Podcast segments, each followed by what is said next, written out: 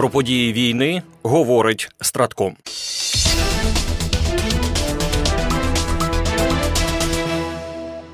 Росіяни суттєво збільшили кількість атак на позиції Збройних сил України. На всіх ділянках фронту за минулу добу було зафіксовано 127 бойових зіткнень проти 78 напередодні. Більше третини усіх ворожих штурмів припало на один лише Авдіївський напрямок. В зоні відповідальності ОУСВ Хортиця на Куп'янському напрямку нашими захисниками відбито 18 атак ворога. На Лиманському напрямку нашими захисниками відбито 15 атак ворога біля Тернів та Ямполівки Донецької області та ще 8 атак в районах Серебрянського лісництва, Білогорівки, Луганської області. У зоні відповідальності оперативно-стратегічне угрупування військ Таврія. На Авдіївському напрямку українські захисники продовжують стримувати ворога, який не полишає спроб оточити Авдіївку. Наші воїни стійко тримають оборону, завдаючи окупантам значних втрат. Так, підрозділи Сил оборони України протягом минулої доби відбили 27 атак ворога в районах Новокалинового, Новобахмутівки, Авдіївки та ще 17 атак біля Первомайського та Невельського Донецької області. На Мар'їнському напрямку Сили оборони України продовжують стримувати ворога поблизу Красногорівки, Мар'їнки та Новомихайлівки Донецької області, де відбили 15 атак.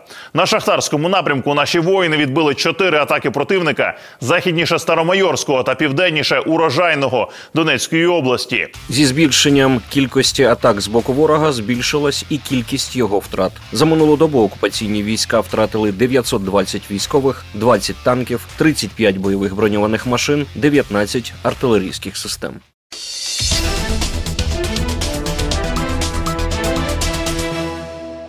У Парижі відбулося відкриття коаліції артилерії, під час якого представники країн-учасниць виробили консолідовану позицію щодо забезпечення потреб Збройних сил України у певних зразках артилерійського озброєння. Про це повідомляє Міністерство оборони. Посилення артилерійського потенціалу є однією з наших ключових потреб, щоб виграти цю війну. Вкрай важливо, щоб ми інвестували наші ресурси у виробництво більшої кількості артилерійських боєприпасів. Україна вживає заходів для того, щоб максимально збільшити наше внутрішнє виробництво, заявив, відкриваючи у відеорежимі засідання коаліції, міністр оборони України Рустем Умеров.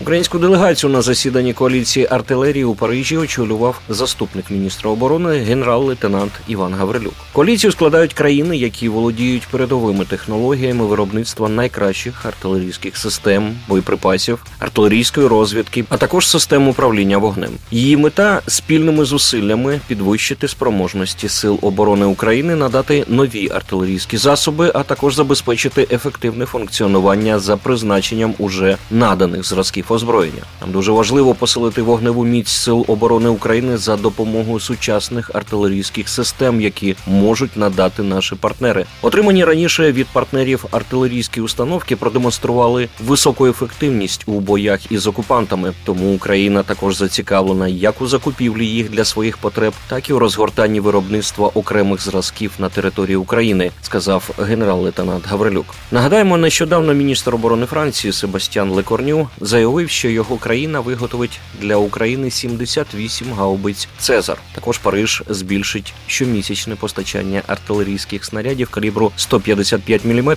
з 2 до 3 тисяч на місяць. Крім того, днями президент Франції Манюель Макрон оголосив про плани поставити в Україну нову партію з близько 40 крилатих ракет великої дальності «Скальп», а також кілька сотень крилатих авіабомб «Хаммер».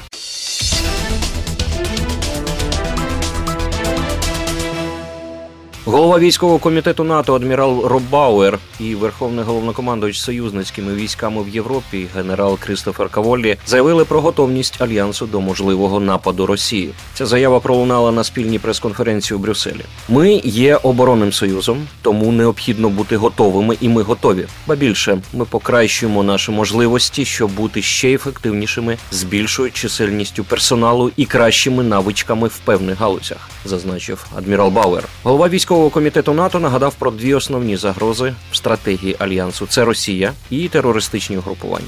Зі свого боку, генерал Каволі оголосив про найбільші за останні десятиліття навчання НАТО, сценарії яких передбачає напад Росії на територію союзників, що активує статтю 5 договору НАТО про колективну оборону. В навчаннях, які відбудуться цього року, приймуть участь приблизно 90 тисяч військових, і вони стануть демонстрацією готовності НАТО до нових викликів.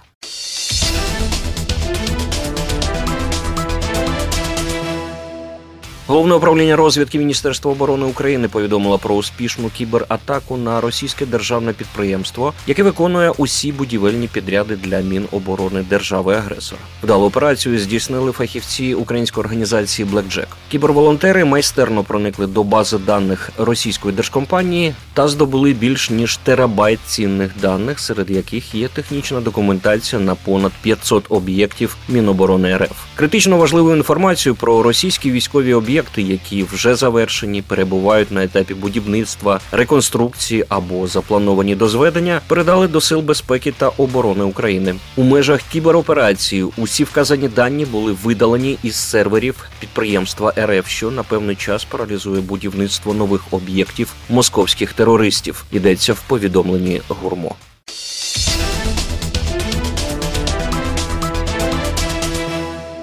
Нещодавні масштабні збої у системі навігації GPS, які були зафіксовані у Польщі та Балтійському регіоні, ймовірно, є наслідком роботи російських систем радіоелектронної боротьби. Таким припущенням у черговому звіті поділився Американський інститут вивчення війни. З грудня минулого року в Польщі фіксуються аномальні явища в системі GPS. Так, 16 січня безпрецедентно високий рівень глушіння з GPS був зафіксований у північній і східній Польщі, включно з Варшавою. Високі рівні перешкод GPS були також зафіксовані у південній частині Балтійського моря. 12 січня Служба військової розвідки та безпеки Швеції відкрила справу про радіоелектронні перешкоджання саме у контексті навчань РЕБ Балтійського флоту Росії. Шведський підполковник Йоакім Пасікеві заявив, що, на його думку, перешкоди GPS є результатом діяльності російського впливу або так званої гібридної війни, і зазначив, що Росія і раніше глушила сигнали GPS у Північній Європі, щоб прикрити свої дії в Мурманській області або зірвати навчання НАТО. Варто нагадати, що в середині грудня минулого року підрозділи Балтійського флоту РФ проводили тренування з системою РЕБ «Борисоглібськ-2». Ці навчання відбувались у Калінінградській області.